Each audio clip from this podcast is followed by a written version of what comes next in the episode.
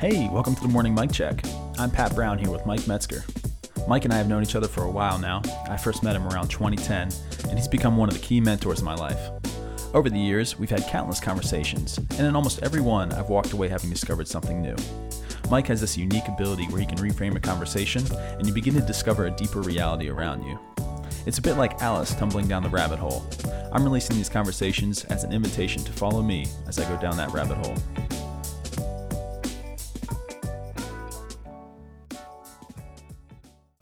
Good morning, Mike. Good morning. this morning, uh, we're going to spend some time talking through uh, the Great Divide. That's it's a, a, topic you've been talking through this series on your blog, and it's it's definitely intriguing. I was hoping we can get maybe some more context here, a little bit of the background of how, how you stumbled into this this thought. I mean, obviously, it starts with Lewis, and I know you'll, you'll talk a little bit about that. Um, but but why? How did these dots connect for you? And then we'll, sure. we'll go from there. yes. Well, uh, when I joined uh, what used to be called Campus Crusade for Christ, Cru, we had uh, we were part of seven of us drove out to California, so we had to cross over the Continental Divide. Uh, but there was no sign marking it. We just used did and you didn't even know you'd crossed over. The Continental Divide in America is the line that divides which way the uh, water flows. It runs from the from Alaska to the Andes, and it uh, it demarcates. So water on the west side flows out to the Pacific Ocean, and water on the east side flows obviously to the Atlantic Ocean. And that's why it's called the Continental Divide. Now there are a few places you can go, and, and and you see signs saying you're now standing on the Continental Divide. But um, most people don't even know when they cross the Continental Divide. And so this series is that uh, most of us, most of my friends, most of us here, we live on this side of a divide that Lewis talked about, and we don't even know we crossed a divide. And so the implications for this are vast. And uh, I stumbled upon this in um, C.S. Lewis's 1954 lecture. It was his opening lecture at Cambridge. So if you know anything about Lewis, you know that as he gained popularity at Oxford, Oxford only has uh, one professor per department. And I think there was some, even though he had a lot of friends, there was also some professional jealousy because here was a professor who was becoming wildly popular for, of all things, children's stories. And uh, so it was pretty clear he wasn't going to become a professor, but Cambridge offered him a position.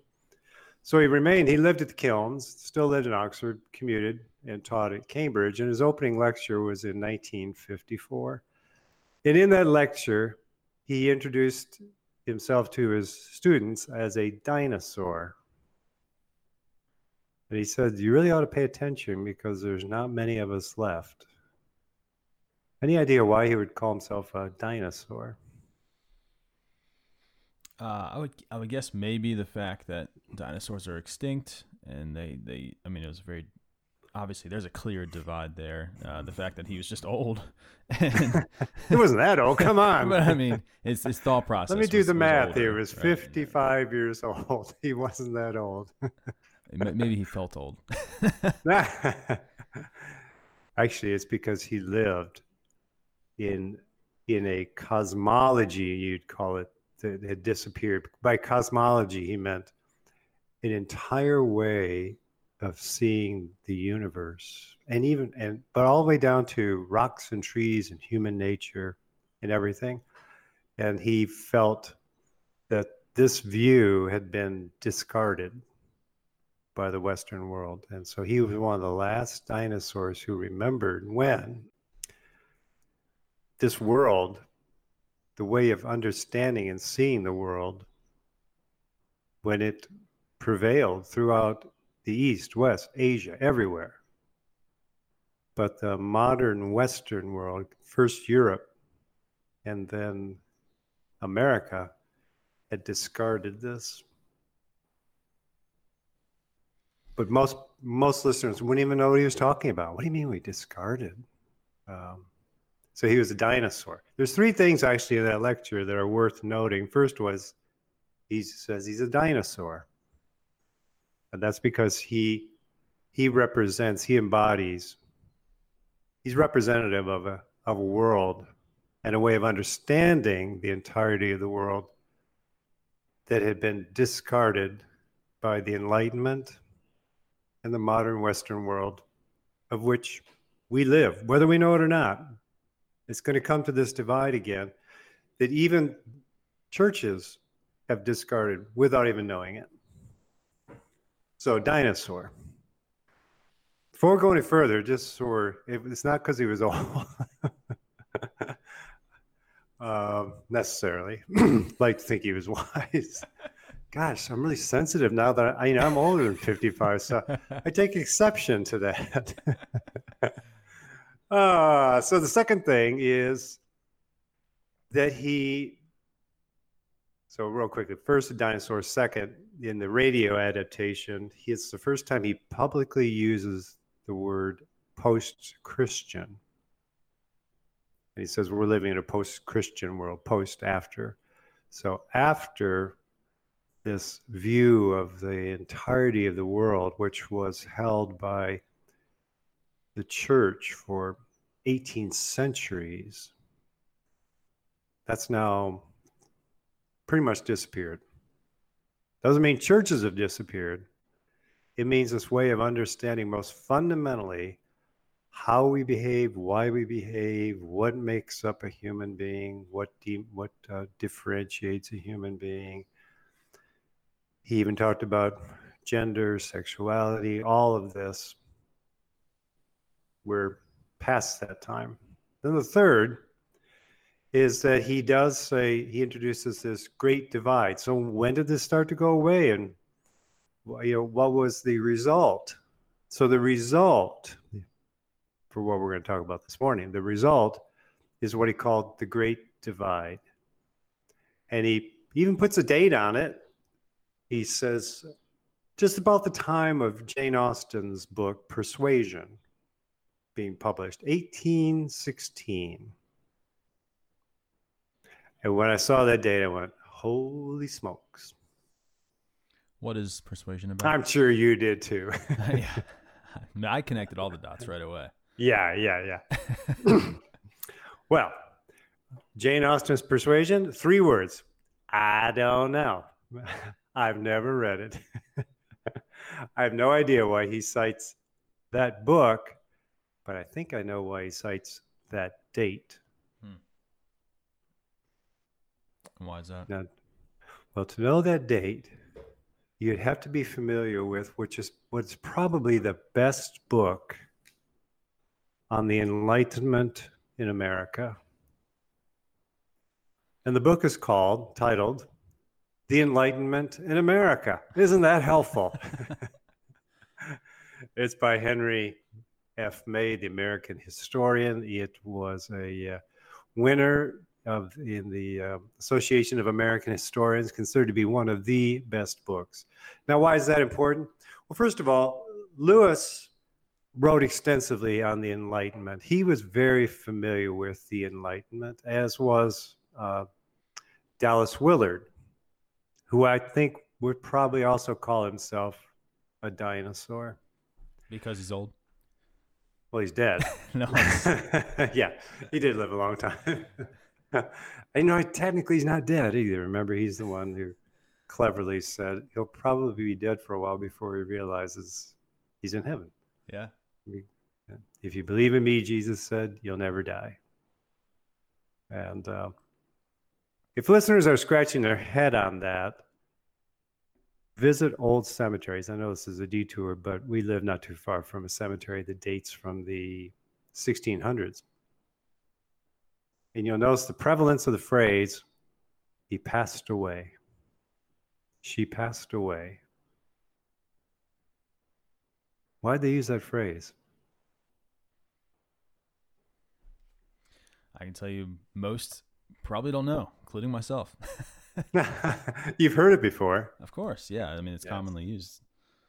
Yes, because um, it's just before the Great Divide when what we'd say was an understanding rooted in the Old and New Testament of how reality works, giving meaning to everything. It was what was most meaningful to a great many people was were the words of Jesus. Truly, truly, you believe in me, you'll never die. You'll never die. You'll pass away. And it's most it's actually called by other writers sleep. So the fun thing about that is to ask yourself, Pat, tell me the moment you fell asleep last night. Mm. Yeah, I don't know. That's Lewis's. That was uh, Willard's point. you won't know. You will pass away if you know Christ, the hope of the resurrection. You'll simply pass away, and uh, you will be talking. Uh, I've literally imagined it will be this way because in eternity is one big now. We're going to spend a lot of time on this, but we'll talk about for a moment. Eternity is one big now. So when Kathy's mother passed away, Mimi, it's not that she died 10 years ago and she's been waiting at the train station ever since for the rest of us to arrive. But she passed into the great now. So when I last spoke to her, I said to her, whispered in her ear, We'll be with you. And that means the moment you pass, when you open your eyes, we'll all be here. We'll all be together. Hmm. To pass away. So you're literally, for a lot of people, they'll be in a conversation with someone and they will begin to look around and go, wait a minute. We're in eternity. Best little book on this, by the way, is How We Die by Sherwin Nuland, N U L A N D. Memory serves me correctly. He was, uh, think, perhaps chief of uh, surgery or something at, at Yale. Um, he was a conventional Jew, but his chapter is called Murder and Serenity. So it's a book about the various ways people die, cancer and this and that. But if you want to read a chapter that I believe will impact you, it's Murder and Serenity. It's a story of a little girl at a fair who wanders away from her mother for just a moment. And then the mother hears the screams on the crowd, and there's a crazed assailant stabbing the girl over and over. It's a horrific scene. And uh, Nuland talks about the biologically the way that he said that last that last moments of being cradled by that mother, that little girl felt serenity. That the body dumps so much, all these chemicals it dumps into your body. And fascinating that Nuland, at that time anyway, wrote the book, a non practicing Jew said, almost the paraphrase is, and I wish that this would all point me to a God who would create us that even we wouldn't even taste death. It's fascinating. Hmm. So that's that was life on the other side of the divide. So here we go. Let's get back to the great divide. Circle back. Circle back. So Lewis marks 1816, and here's why. So when you read the Enlightenment in America, Henry May said the Enlightenment actually came in four different versions to America. Um, and it's not important the first three. In fact, the second and third had very little impact, but the fourth one, he said, was the one that shaped America that became the American Enlightenment. And he calls it the didactic enlightenment. And he puts the years 1800 to 1815. And Lewis said the result yeah. is 1816, a divide forms. Now let's go back. What does didactic mean? I know we sounds like we're back in school.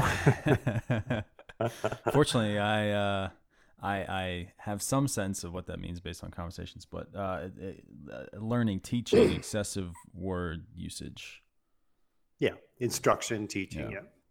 So the didactic enlightenment, the best book on it is by Brinson, and it was the idea. He said this enlightenment assumed there was sufficient teaching and information that lives and cultures could be changed. So that's called the didactic enlightenment. Here's the thrust of May's book.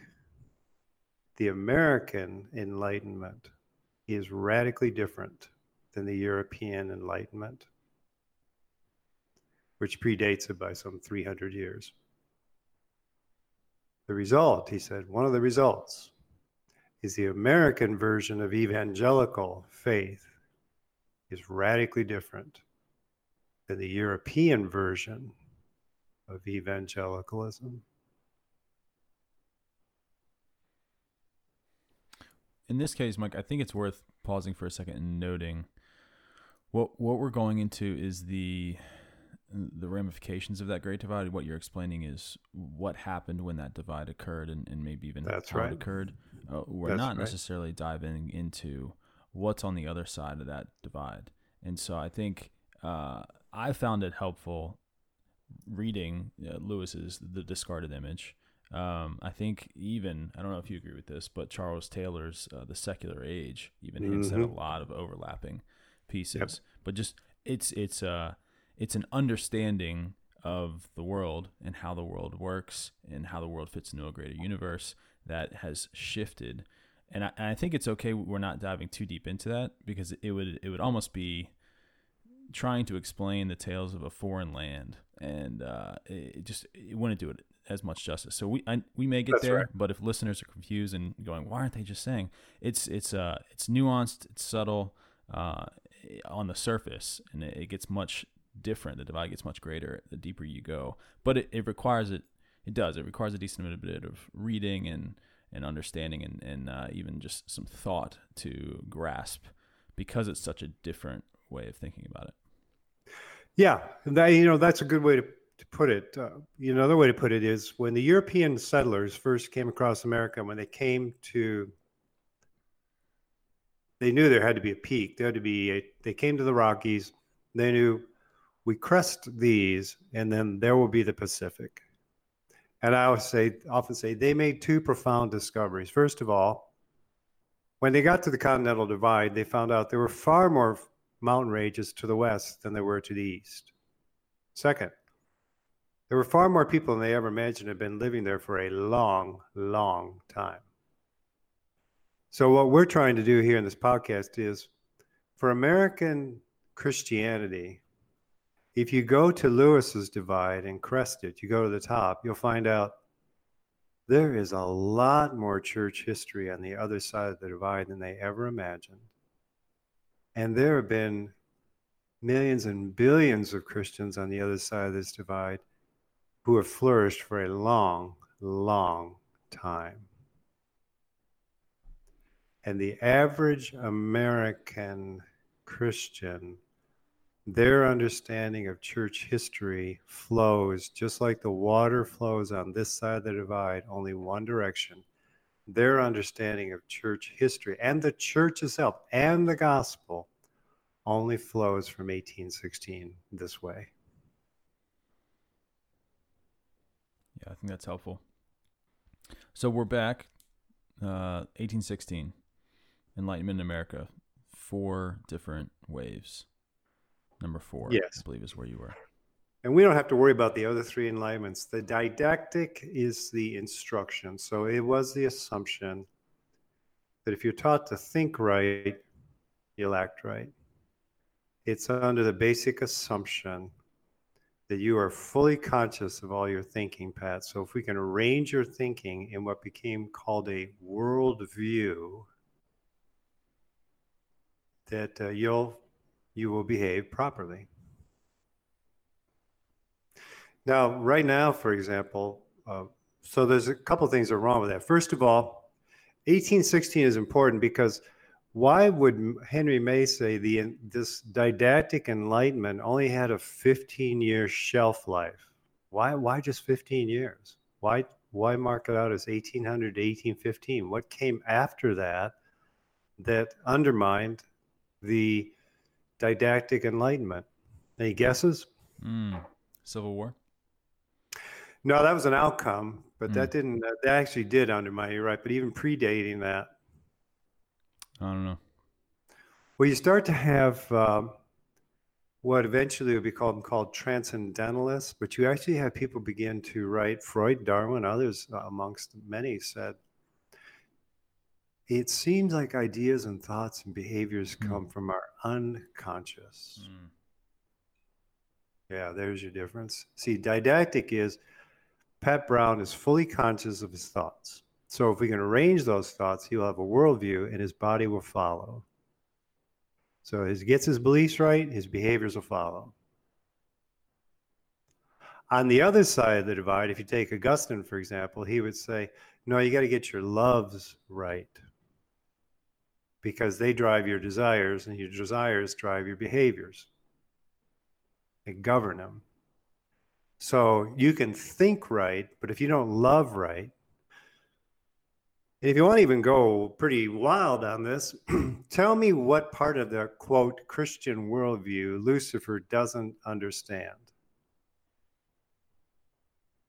What tidbit of information is he not familiar with? Uh, love. No, he's familiar with love. You- I'm not saying he adheres to it, but he's familiar with it. Yeah. It's just an example of you can think all the right things. Listen, one of the famous megachurch pastors, you know, last year fell 20 years ago. His sermon on sex and sexuality was fabulous. Mm. Turns out there are a lot of allegations out there of how he behaved traveling the world. It's the it's the I mean think forget him. Think of my own life. How many things do I claim to know that I don't do? Sure. Yeah. That's the problem with the didactic. But the didactic rode this, a wave that uh, that uh, Henry May said it was three things. It was first of all, it was populism. That is, if you get an aggregate of impassioned people, you'll change the world. Populism. So you really want to go after fervency, or what became later known as passion. Uh, second was, uh, and most importantly, was anti-intellectualism.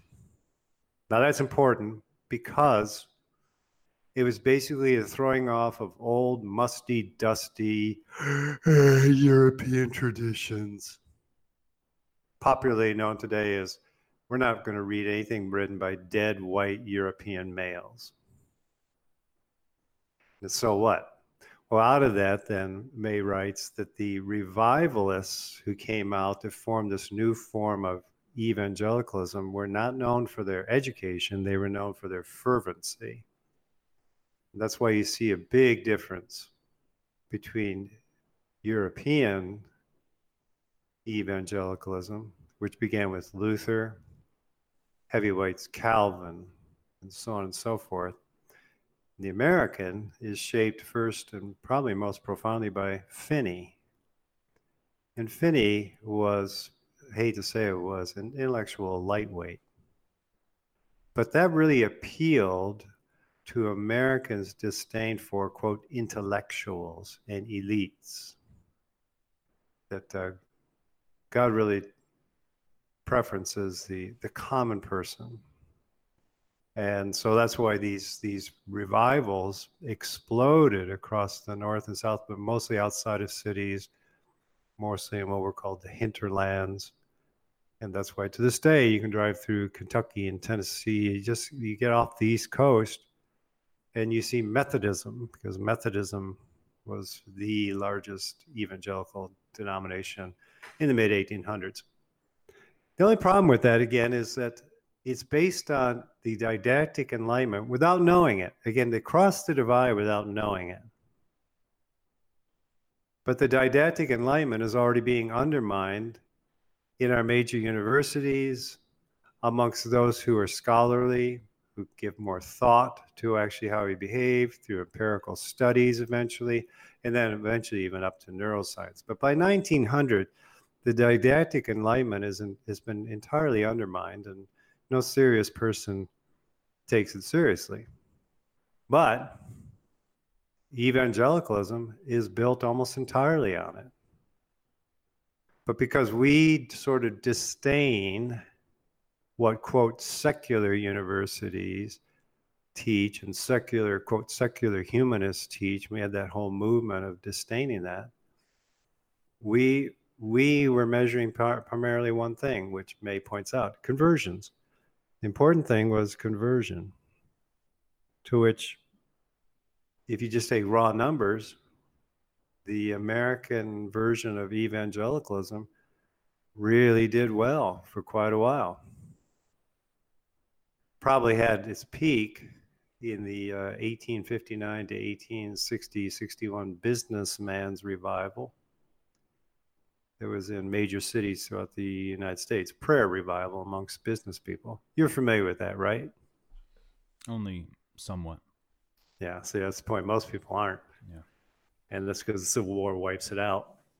And that's when you have, see, most people don't pay attention to this, but the second inaugural address, Lincoln, who is not a believer, uh, doesn't appear to be, makes this point that a whole groundswell of people who are serious about the American experiment and self governance are feeling the same thing, and it's this both sides read the same Bible. Both sides prayed to the same God.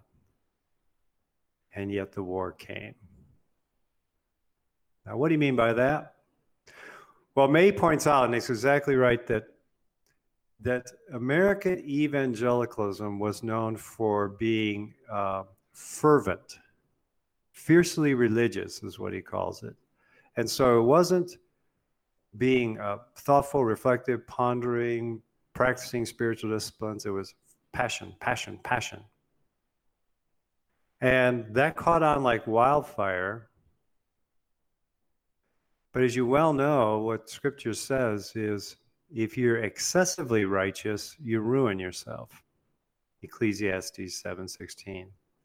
And the ruin that May traces through his book was that Northern abolitionists were fervent in their denunciation in seeking the abolition of slavery, but said next to nothing about racism. And in fact, their churches were as segregated as evangelical churches in the South, which were just as fervent in their support of slavery. And so the didactic enlightenment is our ruination, in my opinion, because you have evangelicals, because it's all about passion, and passion lacks peripheral vision. Because it's so narrowly focused, you have northern abolitionists who are strident against slavery, but say nothing about racism, next to nothing. And you have in the South, Southern evangelicals who are fervent in their support of slavery And that's why you end up with a civil war. And Lincoln shrewdly noting both sides pray to the same God, both read the same Bible. Now you notice he doesn't blame. Very critical phrase. And yet the war came. He puts it in the passive tense because he could have said, and they caused the war. But he knew there had to be a healing coming. And so, and the war came. Yes, it also came, but out of fact also came tens of thousands of emerging leaders whose parents had come to faith through this American version of evangelicalism that they cast off. And we could go through a whole litany, a galaxy of uh, the John Deweys who would shape American education, and Oliver Wendell Holmes Jr., who would shape the U.S. Supreme Court, but all of them came out of they they came out of this new sense of the didactic enlightenment is not right and this faith which is built upon it is not right. And it all came out of it was a result rather of the great divide of 1816 and again i go back to i'm not faulting a listener who says yeah i go to a church i've never heard any of this stuff. Hey ah, if you live on this side of the divide where all the water all the flow of history flows from 1816 to 2020 I don't I don't blame you. That's all you're going to know. In fact, I think one of the ironies is when I hear that you know church say, "Yeah, we're part of Acts 29." I go, "Acts 29." Acts 1 through 28 covers roughly 17 years. So what you're implying there is, yeah, the 18th year of the church, what they were doing in Acts, we're doing that.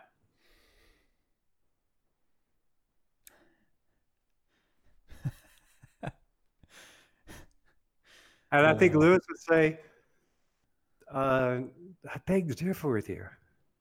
But I don't blame you because unless you ever crest the divide, as it did in Colorado, where it actually was marked, you are now at the Continental Divide. First thing that strikes you is, well, where's the Pacific? I think if if my friends crested the divide, I think they would look back in history and go, Where's Acts? Well, that was 18 centuries ago. Hmm. Yeah, that's that's interesting. Especially when when we think about comparing other older traditions of the faith with, uh, particularly the church in Acts two and and some some frustrations there. We just got to get back to what the church looked like then. Your your point yeah. on Acts twenty nine. Uh, that's that's yeah, it's eye opening. Listen, um, if you want to read a fun book on this, uh, written many years ago by David Brooks called On Paradise Drive. It's a, su- a sequel to his book Bobos in Paradise, which also is kind of a hoot to read. Um, but on Paradise Drive, he just points out that Americans are always forward looking. We're forward looking. That's one of our characteristics. We're uh, pretty much historically ignorant.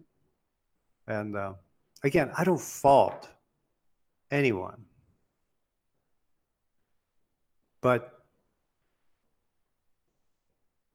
this, this great divide is more significant than the average American evangelical can even begin to imagine.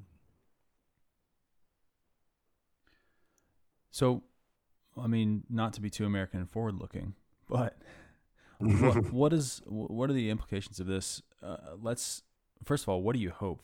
What do you hope for the, the, the church in America? Do you, do you want believers to get to that crest and see the other side? Do you do you want mm-hmm. us to live in the other side? Like where Mm-hmm.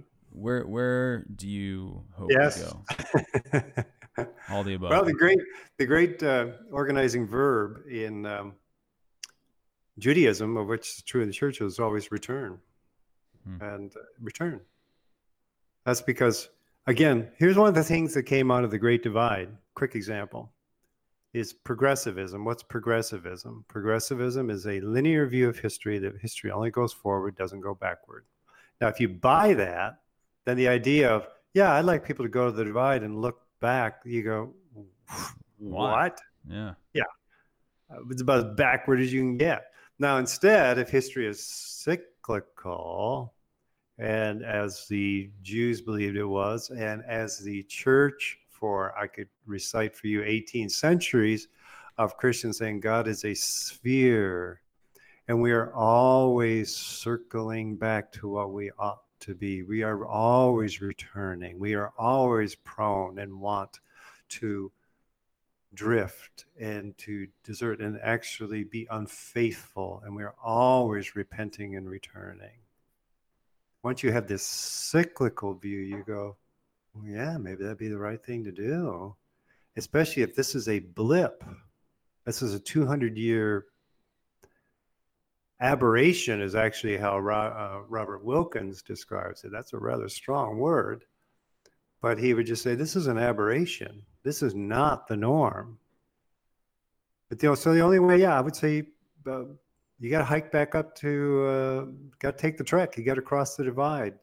You got to, you got to go, holy smokes, I've never seen this before. Well, so you can't fault someone for not, for behaving in a way according to something they've never seen before. Um, um, I, I'm fine with that, but uh, you, yes, I think you have to return it. It's not it's not that difficult.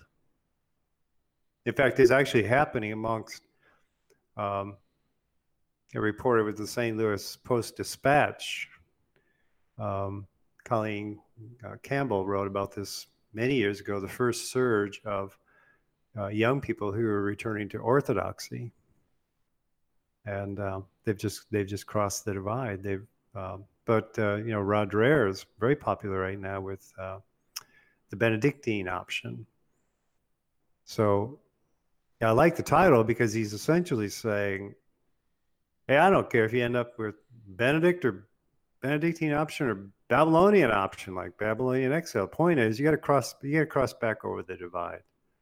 That uh, you got to return to, at the very least, a European version of evangelicalism for this reason. Here's why.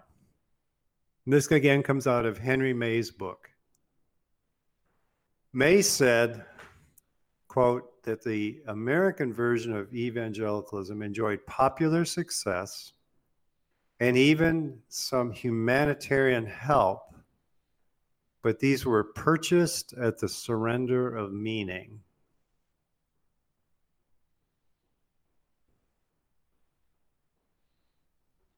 Gosh, I got to chew on that one for a little bit. I know. It's so early in the morning, and the next thing you know, I've shoved a three egg omelet Jeez. in your mouth in one bite. Purchased at the surrender of meaning. Wow. What in the heavens name did was May referring to? Yeah. Well, I hope you go on to explain. no, I have no earthly idea. I threw the book down at that point. We'll end there. Forget you, chump. Here's what he meant.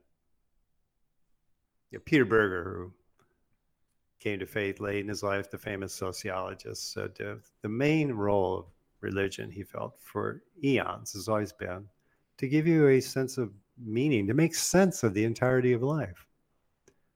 And so, to make sense of, uh, you know, why do we have a body? Why are we drawn to sex? Uh, why do we eat? Uh, why do we work?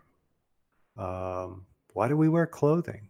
Uh, why do we like clothing? Well, what about uh, architecture, the environment, uh, science, um, technology?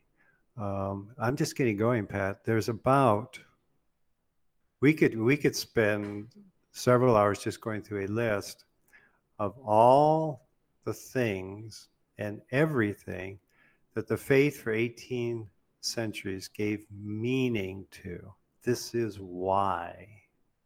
This is why, this being the summertime, this is why we cover these things, these parts of our body at the beach. This is why we like sweet things. This is why. And May's point is this the American version of evangelicalism enjoyed popularity and helping people, but they purchased it at the surrender of meaning. In other words, we could only explain why you're lost and how you get saved. Now, that, that's an overstatement, not only, but we mainly could explain three hours of Jesus' life, the cross, most important. Couldn't explain anymore how that was viewed for 18 centuries as our betrothal to Christ. It just became merely and only rather payment for sin. And then we could explain what you do, Pat, when you get off work, because you got to get a ministry going.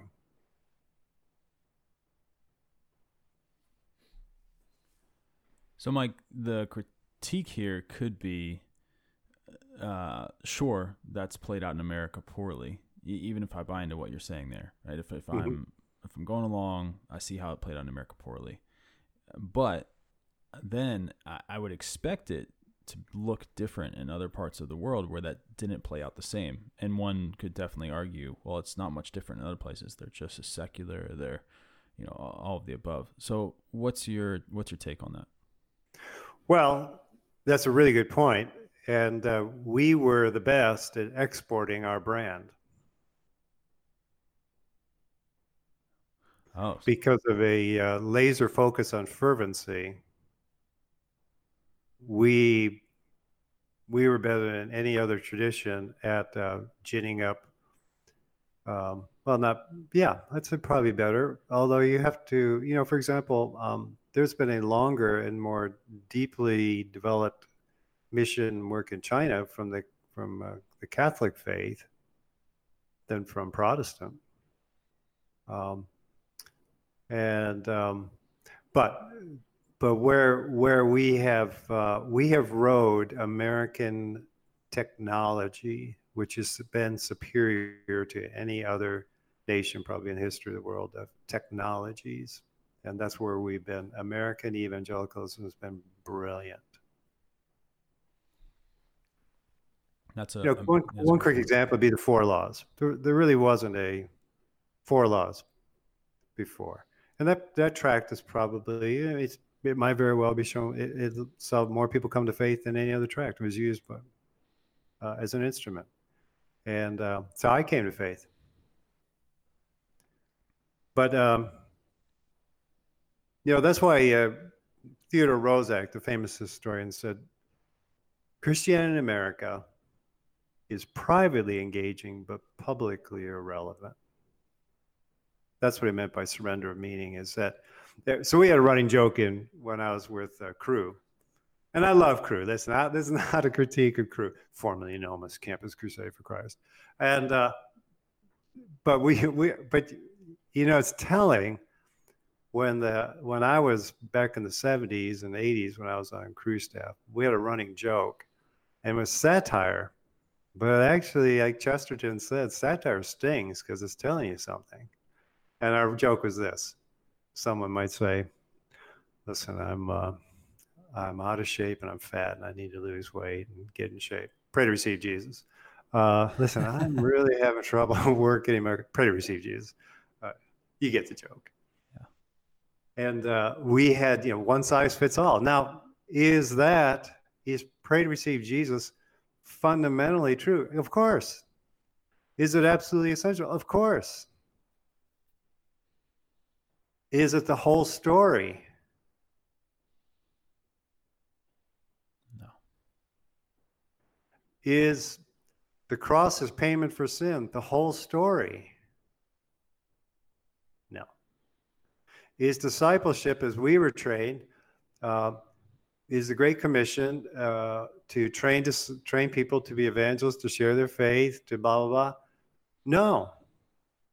This is why Lewis, I mean Dallas Willard, in his worthwhile, worth reading book, The Divine Conspiracy, says the Western segment, the American segment of Christianity, lives in a bubble of historical illusion regarding discipleship and the gospel.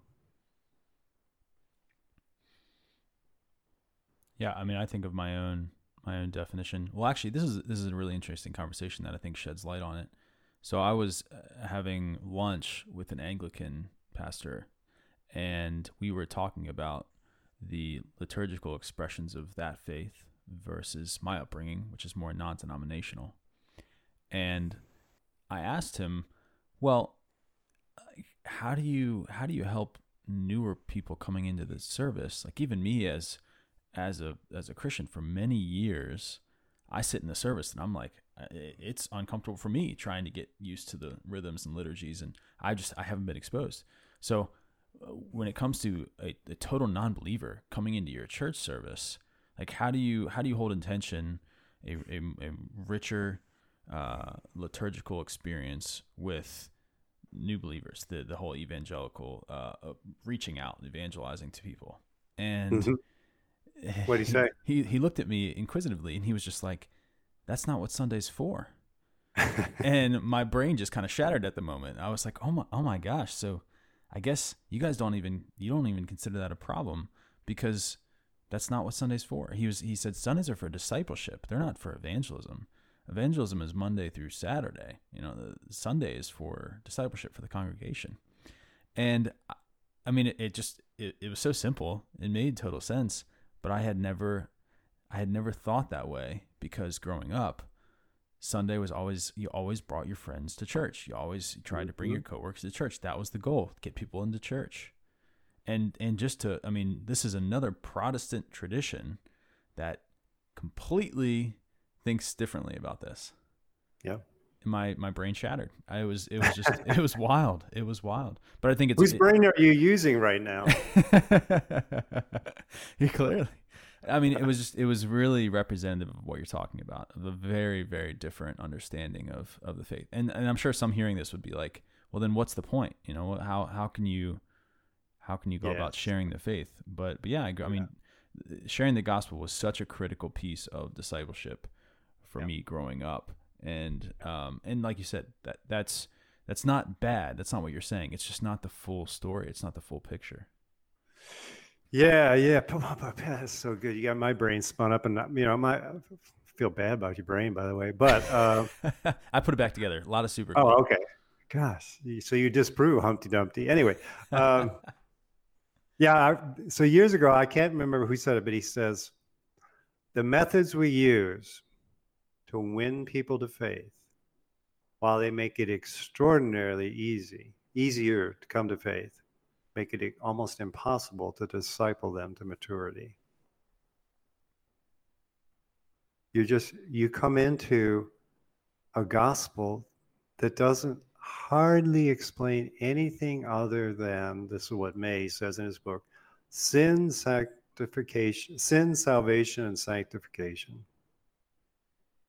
Over and over sin, salvation, sanctification, sin, salvation, sanctification, sin, salvation, sanctification. Now, he will point out that again, Northern abolitionists and Southern evangelicals did touch on slavery too, but by focusing on sin, salvation, and sanctification, sin, salvation, sanctification, the problem with excessive righteousness being ruinous, as the writer of Ecclesiastes said, is you end up with you, you're darn clear on the speck in your opponent's eye and you don't see the log in your own. And so, for the case leading up to the Civil War, the American version of evangelicalism, Northern abolitionists were darn well certain about the, the slavery and racism in the South as they sat in their segregated churches in the North. Southern evangelicals were rootin' tootin' sure about the bigotry of northern abolitionists while they sat in their segregated churches in the south. So they did touch on slavery but it's primarily a, it's a it is a cycle of sin salvation sanctification sin salvation sanctification sin salvation and and those it's just so difficult to talk to uh, well so many of my friends is because that is essential and important but it is such a narrow frame it's so truncated the gospel that the the 1000 things you're going to touch upon today in your life you don't know how the gospel gives meaning to them and so yes when everything is focused down to sin salvation and sanctification then you're saying you're saying and furthermore um, because you don't know how the rest of this has meaning you're primarily reduced down to bring your friends to church. And that's why You know, Dallas Willard did say the mission of the church really does boil down to the ABCs. And the first A is attendance. That's the biggest thing you hear reported. You know, we had 500 in ours, we had this, we had this. They're telling you that's our mission. And so I can understand on this side of the divide, you're going, um, you know, chants and incense, whatever you. it's going to blow my friends' minds. Can't have that. Pat, here's an interesting thing. On this side of the divide, what is the fastest growing percentage of the of the U.S. population? What are they called? Religious nones. N O N E S. Religious. That's right. And by definition, a religious none is Someone who checks the none box on the uh, I forget the poll, but um, the, of the, what their religion is. That's right. They're not atheist, agnostic, Catholic, Buddhist, Protestant, Anglican, blah blah blah blah blah. So they are what, what they def, they self-define as I am spiritual but not religious. Why would they say that? What are they reacting to in, in the in American Christianity? Religion. It's religious but not spiritual. Yeah. That's that's the key. Is they're saying I'm spiritual but not mm-hmm. religious. I look at American Christianity and it's religious but it's not spiritual. Then we compound our problem. Spoke to our, some pastors about this not too long ago when they say, Hey, we just want to assure you if here today you don't know Christ, we're not into religion, we're into a relationship with Christ. To which I said to one after the service, You might want to be careful there because you're going to meet the writer James one day who wrote about the goodness of religion. It's from the Latin to rebind, to return us back to what we ought to be. So here we are. We're throwing the baby out with the bathwater. Now I understand, what he said, well, but but um, religiosity and bad religion. Okay, I get it. That's that's fine. But see, because we are known for our fervency rather than our education, we don't nuance very well. We don't do we don't do nuance very well. Mm-hmm. So uh, it's all about relationships. That's a, that's a famous phrase in a very popular ministry in evangelicalism. It's all about relationships. It's a hundred percent about relationships. Really?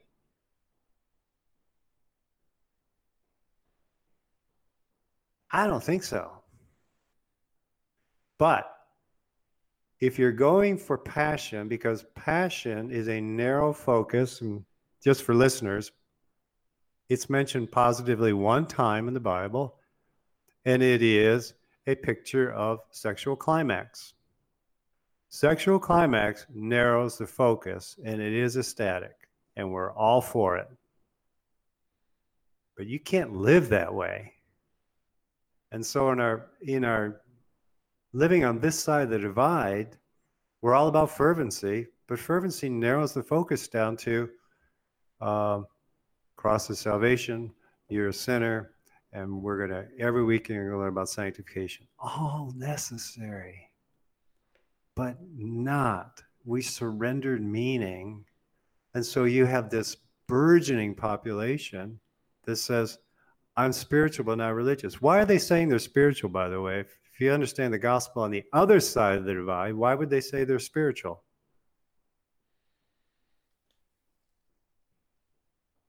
I mean, the the other side speaks a little bit more to enchantment, but I don't know if that's what you're getting at. Well, it also speaks to the creator God. God is spirit. So, what are you being his creation? Hmm. Spiritual? You're fundamentally spiritual. The other day, I was talking to one of my friends. Now, he hasn't been in the faith very long, but it's a faith on this side of the divide. And frankly, he's saying it's kind of blowing my mind. I listened to these blog, blogs he was saying because he was saying, Well, you know, on this work I'm doing in schools, I want to bring in the spiritual side. And I said to my friend, I'll leave his name out. I said, uh, that's a that's a pie chart view of a human being. There's not a spiritual side. And we just walked through. I took him up to the Great Divide? Showed him. It only took a minute or two, and he's like, "Wow!" He says, "I've never even thought about this before." So everything is spiritual. I said, "Yes, everything is spiritual." So I don't have to bring in the spiritual side. So yes, it's already there. Geez, Mike. He goes, "Why doesn't anybody teach this?"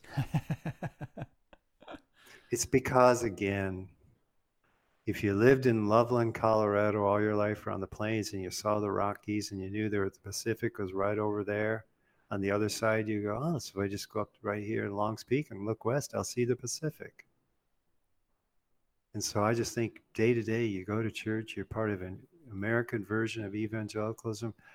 You you look up at this up in the mountains, you think, so if I went up there and I looked over, I'd see Acts 28. And we're Acts 29. You're not. It's not that you're bad. It's just you don't see what you don't see. And this this version is flaming out just like the didactic enlightenment did 100 years ago. Faith movements typically lag in these things. And the biggest evidence is Gen Z, they're calculating it might be 80% religious nones. Millennials, 40 to 50%. I mean, this is a coming tsunami of people who are saying, I'm not going to hear your apologist, your evangelist. I'm not coming to your church because it's religious but not spiritual. I am spiritual but not religious. And it's all because we live on this side of the great divide that Lewis discussed in 1954.